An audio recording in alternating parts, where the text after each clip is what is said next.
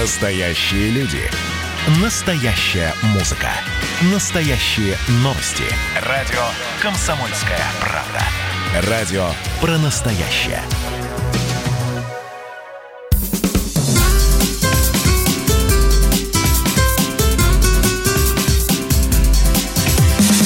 Программа с непримиримой позицией. Вечерний Мордан. И снова здравствуйте. В эфире радио «Комсомольская правда». Я Сергей Мордан. Я Мария Бачинина. Добрый вечер. Напоминаю, WhatsApp Viber 8 967 200 ровно 9702. Можете писать свои вопросы, комментарии. Включайте YouTube, канал «Радио Комсомольская правда». Идет трансляция. Можете смотреть, ставить на паузу, писать комментарии. И не забываем подписываться на телеграм-канал «Мартан», телеграм-канал комсомольской правды.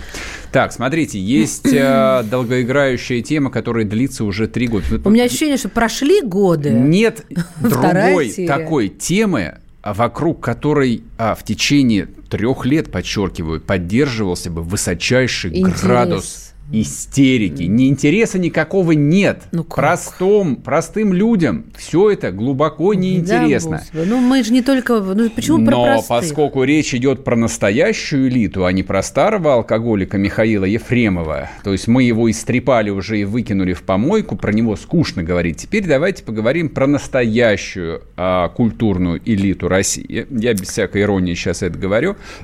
Театральный и кинорежиссер Кирилл Серебренников – так называемое уголовное дело седьмой студии. Началось оно три года назад. Если не вдаваться во всякие детали, то речь там идет, э, ну, как я понимаю, о банальном обналичивании государственных средств. Хищение. То есть за обналичку, в принципе, можно получить нехилый срок.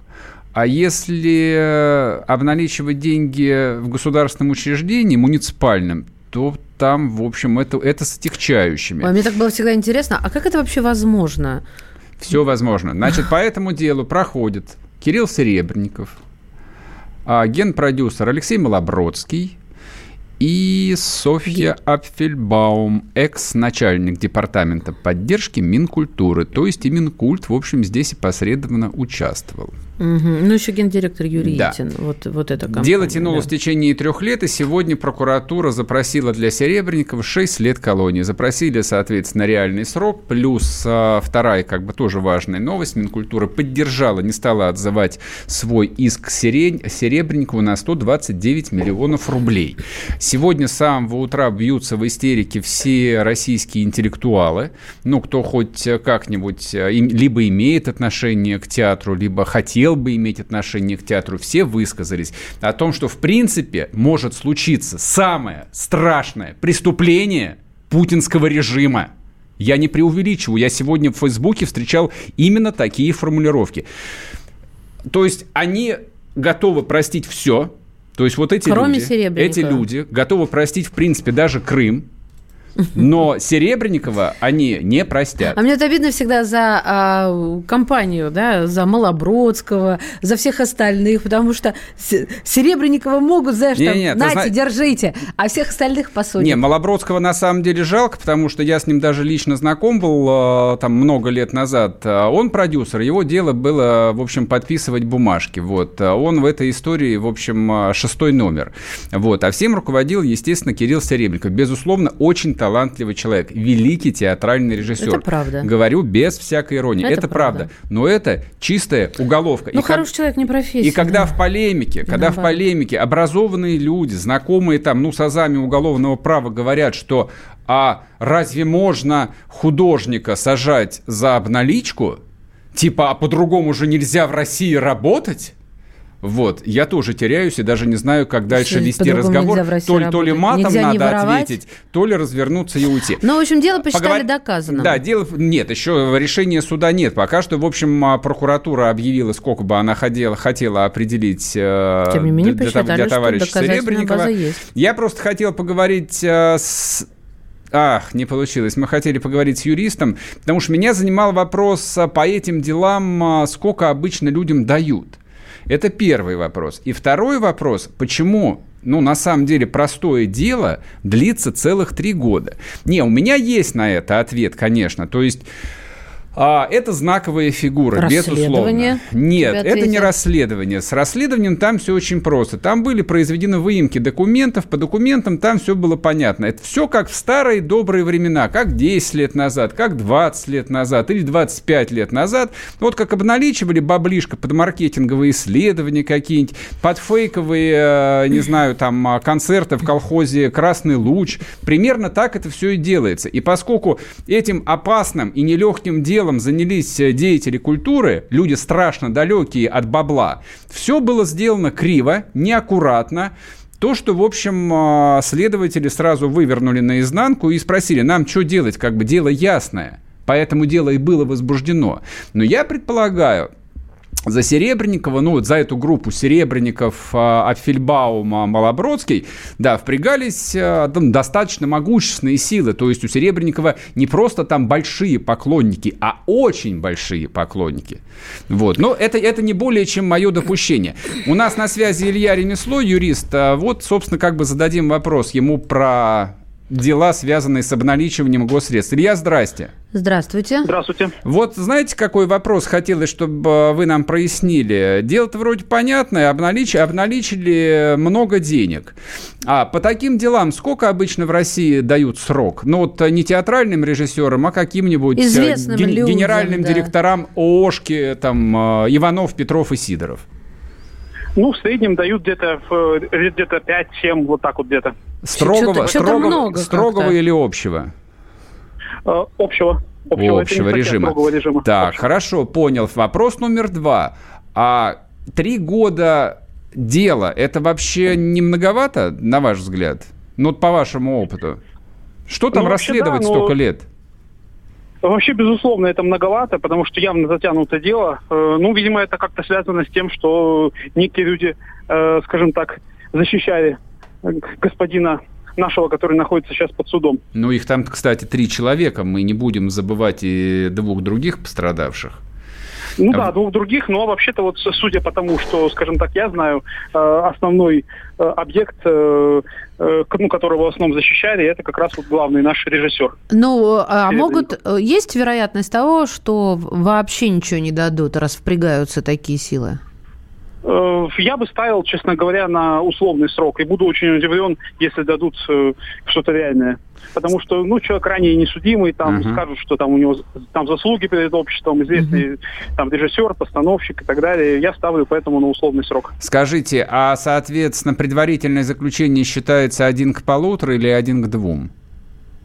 Один к полутора сейчас считается. Ага. Но, насколько я понимаю, он же у него же был домашний арест, по-моему. Ну, а он, да, он, он, он считается так же, как предварительное заключение. Да, он, да, да, да, он считается, но там, по-моему, как-то немножко по-другому рассчитывается как бы соотношение, то есть сколько человек провел. Ну, а, а да, вспомнил, там же были последние эти поправки, которые приравняли все-таки уже домашний арест. Да, к, да. К этому, да.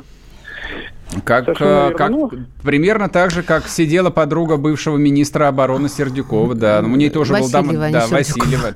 Слушайте, подруга ну, министра я, Сердюкова, да. да. Ну, прозвучало так, она как тоже я про... и прицепилась. Она тоже провела домашний хохма. арест нас тоже. Илья, а может быть так, что, в общем, пройдет, дадут условно, и все будет как прежде.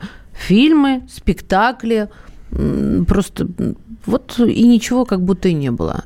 Или что-то все-таки я... должно на, в получении ну, случиться? Ну, ну, насколько я помню, там же еще Министерство культуры предъявило иск, по-моему, на да. 20 миллионов, 129. Кажется, да? И, угу. и, да, и эти деньги же все равно придется платить ему в любом случае. Ага, Если будет вот договор, что. то будет удовлетворенный а. гражданский иск, это взаимосвязанные А, вещи, скажите, да? пожалуйста, а вот прокуратура запросила 6 лет и 800 тысяч рублей штрафа. Это вот 129 миллионов они отдельно проходят, я правильно понимаю? Отдельно, да, совершенно верно. Ясно. Они проходят отдельно, потому что штраф. А есть еще и, соответственно, компенсация ущерба, причиненного преступлением. А интересно, где люди берут 129 миллионов? Ну, серьезный вопрос. Где взять? Откуда они их выплачивают?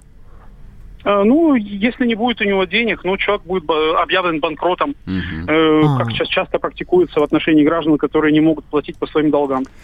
Ну, понятно. Ладно, спасибо большое. Спасибо. С нами в эфире был Илья Ремесло, юрист. Вот растолковал нам про это громкое дело, которое проходит, безусловно, мимо наверное, ну, 90%, а, скажем так, а, и наших слушателей, и вообще э, там граждан России, тем не менее, это, это дело на самом деле знаковое. То есть, когда вот в течение там почти трех недель мы тут все бились в истерике, а, клеймя элитку, напомню, элитку, Ефремов даже близко не элитка. Даже близко. Да просто тебе не нравится, он... как он выглядит. Нет, так, почему ну слушай, не нет, я, ну потому что как бы там нужно на вещи смотреть объективно, трезво. То есть, ну вот а, если бы это был бы там, а, ну вот как в данном случае, большой, не просто там большой, знаковый режиссер Знаковый, для, для да. современного русского театра. С этим согласиться, не, не вот, согласиться невозможно. Да, тут можно, перечи, можно перечислить там, ну максимум сейчас фамилий 5 вот люди, которые определяют для европейской культуры да, рус, русский тренды, театр. Да, да, да. Вот, поэтому это дело знаковое. Это действительно представитель культурной элиты. Он может нравиться, может не нравиться, но это факт. Вот. И то, что вокруг этого дела, ну вот э, три года продолжается какая-то необъяснимая возня, на самом деле это Ефремов просто вызвал такой всплеск. Это дело, не, это дело, не это дело не менее грязное, оно угу. такое же. Угу. Это тоже из той области, что кому-то позволено, а кому-то не позволено. То есть человек, который, не знаю, там украл два ящика пива, он свою трешку просто автоматом получает и летит в родной дом белым лебедем, как говорил Глеб Жеглов. Кто там пострадавший, спрашивает? Да, а, да, Государство. А здесь, скорее всего, да, ну, как сказал а, вот Илья Ремесло, будет а, условный срок. Ну, посмотрим, не недолго осталось ждать. Вернемся после перерыва, не уходите. Георгий Бофт. Политолог, журналист, магистр Колумбийского университета, обладатель премии «Золотое перо России» и ведущий радио «Комсомольская правда». Авторскую программу Георгия Георгиевича «Бофт знает». Слушайте каждый четверг в 17.00 по московскому времени. А что такое деньги по сравнению с большой геополитикой? Мы денег тут не считаем.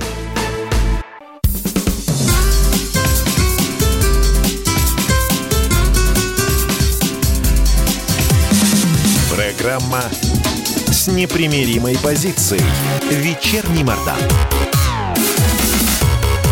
И снова здравствуйте. В эфире радио «Комсомольская правда». Я Сергей Мордан. Мария Баченина тоже здесь. Добрый вечер. А мы продолжим разговаривать о резонансном деле, так называемом деле седьмой студии, по которому сегодня прокурор запросил для театрального и кинорежиссера Кирилла Серебренникова 6 лет колонии. Настоящих, не условно, а настоящих 6 лет колонии. А мы, соответственно, выслушали в предыдущем а, куске мнение юриста Ильи Ремесло. А сейчас мы поговорим с кинорежиссером Павлом Лунгиным. Он был одним из подписантов э, письма в защиту Серебренникова. Там была большая группа деятелей культуры, которые, в общем, э, ну, мы спросим, как бы, о чем угу. шла, шла речь в том письме, чтобы не пересказывать. Павел Семенович, здрасте. Здравствуйте. Здравствуйте. Вы подписывали письмо а, в защиту...